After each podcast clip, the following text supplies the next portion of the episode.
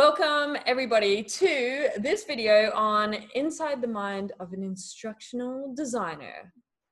I'm Kim, this is Hannah.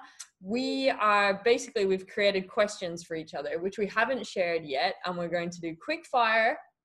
We're Rapid getting better fire. at rapid fire, um, but we're going to ask them of each other and get insights into the answers of the questions. So, Hannah, you're up first. I have prepared my suite of questions. The pressure is on. What weekly actions do you take to continuously develop as an instructional designer? Ooh. Um, well, I'm lucky because I have my learning time. Um, so I think something that I do is I look out into the world of what other people are doing. I look for inspiration. Um, I speak to you. So everything that I work on, I question you. And if I see you doing something that I think is like a cool thing and that I see it having an impact, I speak to you about it. Um, so yeah, I guess it's just like speaking to others who are also learning instructional design Yeah. and other instructional designers and getting insight from them and practicing things. Hmm, yeah. So that learning time is we as a team have an hour each week to learn something that will help contribute to what we do. Next question. What's your favorite task as an instructional designer? Ooh. I think it would be storyboarding. Hmm, I really love having the high level strategy and bringing it to life. So figuring out like how is going to be a good way to display the content or the information in a way that the learner will understand it and comprehend it. Um, and I think it's also a great opportunity to make realistic learning solutions because I love human centered design. So Mm. storyboarding it enables me to think of scenarios using the insights from the discovery. Cool. It's my favorite. What's a process you've put in place for yourself that makes your role as an instructional designer easier? Ooh. Um I think it's well the storyboard template is one of the things, but Mm. that's something that we did as a team, but just having that template there where I just need to fill in the different parts makes it a lot easier for me. Um, so I think definitely using templates, also having like the human centered design process that we follow and following those processes, like making sure for every project, are we doing user interviews or are we going to have a discovery workshop? Um, and that process makes it so much easier because I have all of the content. I don't need to look for anything extra. Yeah, nice. All of our processes are on the creatorhub.belvistastudios.com. You can download the templates and everything that we do. Get them there. Next question. How are you feeling so far? A little bit nervous. Are you?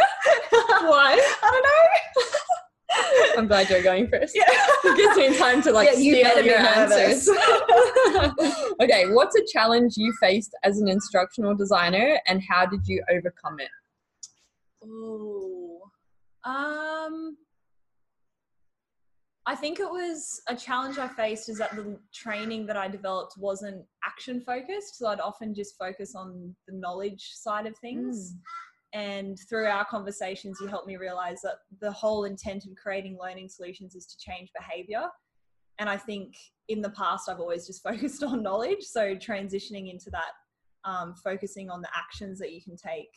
Um, and that was through action mapping. So looking at Cathy Mm. Moore's action mapping process, I think that really helped me to create learning that actually made a difference and change people's behavior. I like it. Yeah. How is the role of the instructional designer changing in your experience?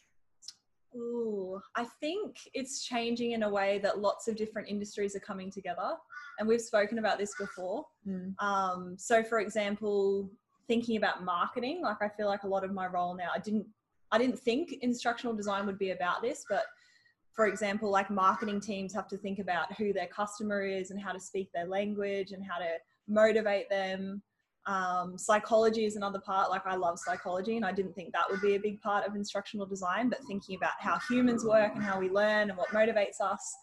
Um, so it's almost like other industries are like blending with instructional design, and it's all becoming one. Um, which I think is really cool because it means we can motivate and reach our goals using lots of different methodologies Mm-hmm. and I think that's what I love about our team. We're always looking at other industries and thinking about how can we use what they do for what we're trying to achieve. Mm. This is not rapid fire. this is turning into a very long. Well, it's not a podcast on one Yeah. like, whole thing. So I think we're doing Yeah, it's reasonably. Yeah. Yeah, adding value. Yeah. Are you finished on that one now? Give me a couple more minutes to think about that. Okay. um, do you have any formal qualifications as an instructional designer? Psychology. So I do. So I don't have an instructional design degree, but I studied psychology and it's been so useful for this. Like I was saying before, like there's so much in what we do as instructional designers that involves thinking about how to motivate people and how humans work and how we think and how we change behavior. So for me, psychology like really added value to what I do as an instructional Mhm. designer. And I think instructional design has taken psychology to like the next level for me in terms of what I'm interested in because it helps me like make people be, be- like better Mm. and help them do something differently to contribute to something bigger. Um, so yeah, I guess that you don't need to have an instructional design degree. I was lucky because you hired me without an instructional design degree, but I know you've said it's you don't have to have it. Like it's stuff Mm. you can learn on the job, and there's so much on Google and on YouTube that you can look up. Yeah. Um, we have our YouTube channel that has so much. Like I would be looking at all of our videos if I was wanting to become an instructional Mm-hmm. Yeah. designer because yeah we talk about everything everything we know is on youtube Yeah. so you can learn everything we do There's a there. video on there actually called "Do I Need a Degree to Be an Instructional Designer?" So if Mm. that's a question you're pondering, check it out.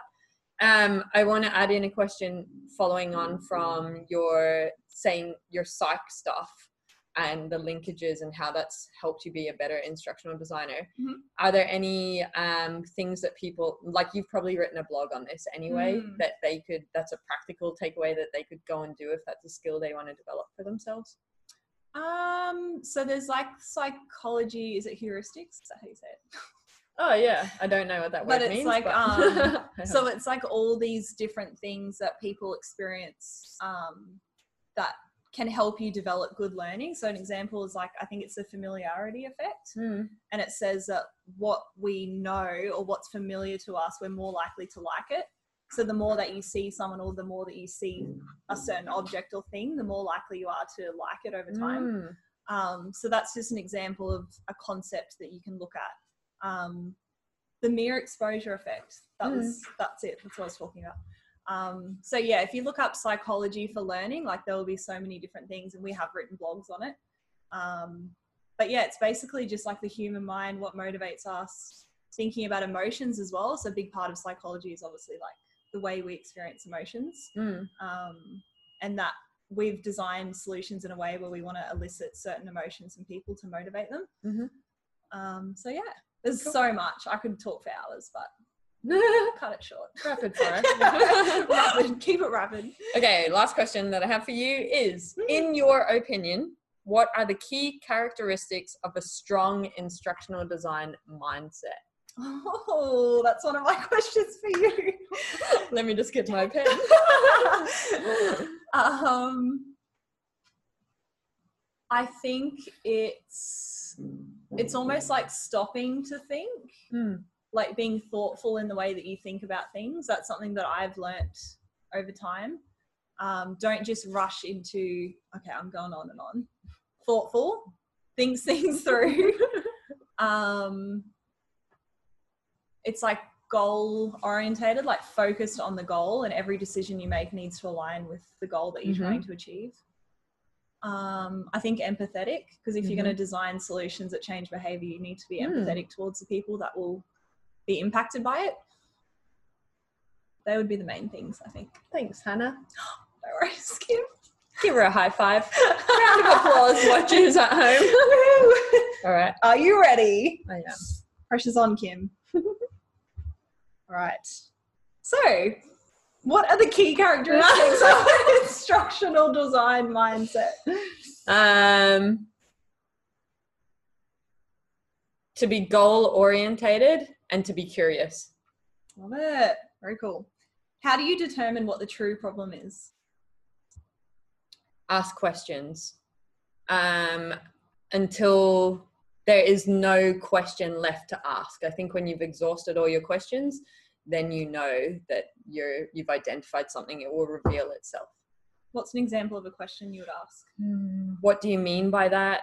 what does that look like Mm, nice. why is that a challenge how do you know that that's a challenge You're good at asking questions. That's why I asked.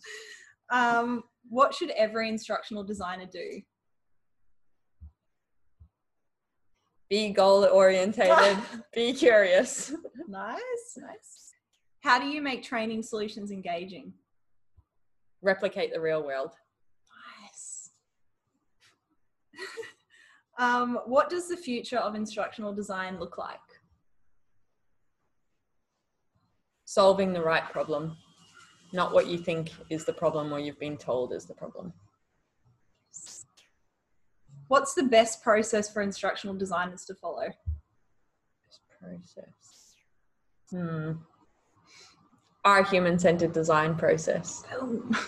Yeah, I feel like what we have discovered through experimentation, all our learning and synthesizing that into a process has just made us more effective as a team and create better results for our clients. And we're seeing the results. Mm, The feedback is there, whether it's data or testimonials.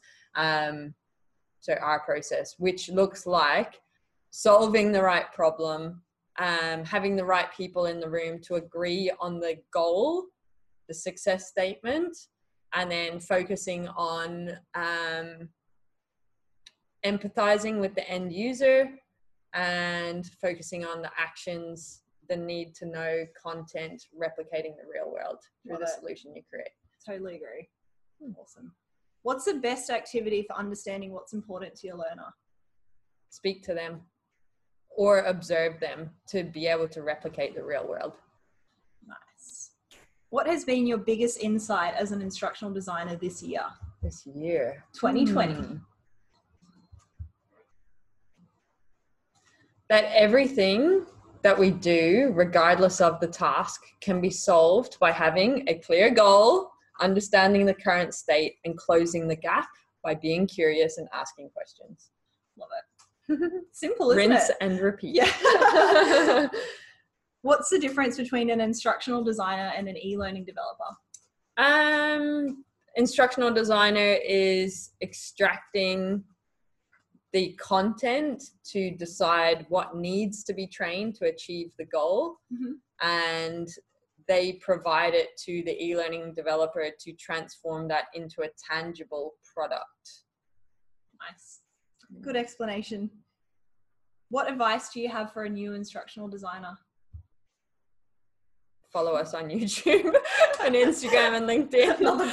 And yeah just learn from though, us yeah. and through that we recommend other people that we're learning from or we ask our community what are you guys learning and we share that like a recent post is what books are you people reading and then Mm. Yeah. our community tells us and then we tell you so i guess we're curating that content but we're also sharing everything that we're learning Mm, daily so that would be the place to start Yeah, definitely.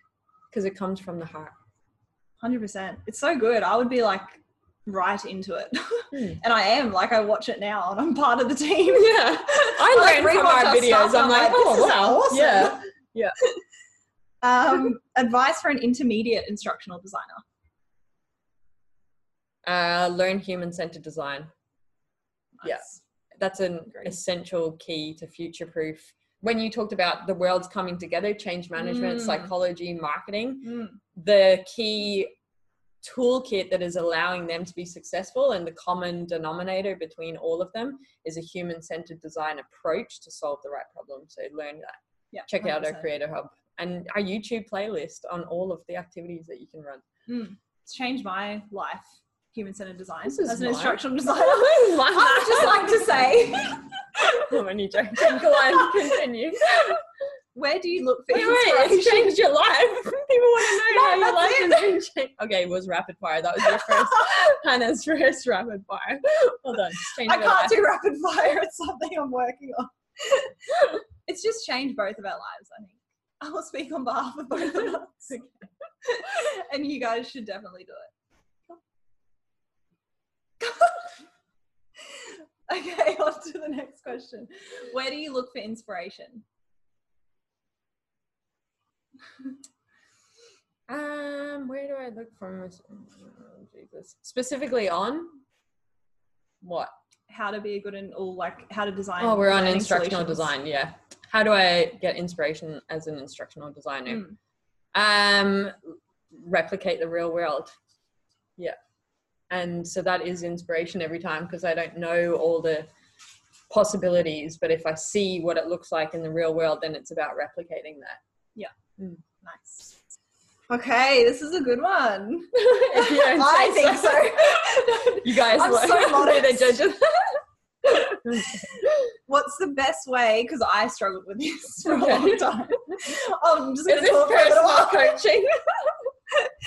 yeah, like I really need to know that. this is Um, not bringing value to you. This is Hannah being selfish and trying to get her learning hour We're all instructional designers here, right? Yeah, go on, go on. um, what's the best way to remember information that a client drip feeds you throughout a project? Because I know I would like the client would tell me something, Hmm. and then later on I wouldn't do it, and I'd be like, oh my god, they told me that on an email ages ago, but like, Oh, a working Word document, I guess, is the simplest thing that's always there. Everyone on the project team that has access to it can just jump in anytime something is communicated. It's just copy and pasted in and documented. And every time Yeah. you complete a task, you just revisit that list. Has this impacted anything, or have I taken action that I need to action as a result of that? And tick it off as your own checklist. Yeah. And then Nice. mark it complete if it no longer impacts the project. What is your weird smile for? what key Ignores consider- There you go. what, are the key, what are the key considerations when start, starting an instructional design project? To solve the right problem. Boom. Rewind and go watch the questions that you should ask to do that in a previous question. yeah, true. Um, what's your advice for managing stakeholders as an instructional designer?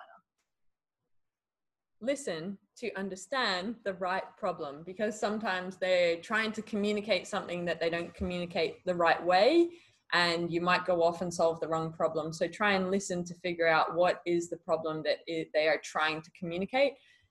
Be clear on your goal, have an intent for that conversation, and then ask questions to reveal and solve the right problem. Nice. That's it. you're done? You're! Well done. All right. Thank you, everyone, for watching Inside the Mind of an Instructional Designer. You should actually uh, ask us questions and see that might build some future content if there's things that we haven't Mm. answered that you want to know the question to. I would encourage you to share this with anyone you believe it will add value to. And go check out our Creator Hub for more learning or the other videos and all the content on Instagram, LinkedIn, YouTube, or the our Creator Hub to add value to your life. And we appreciate you watching to the end of the video. Have an awesome day.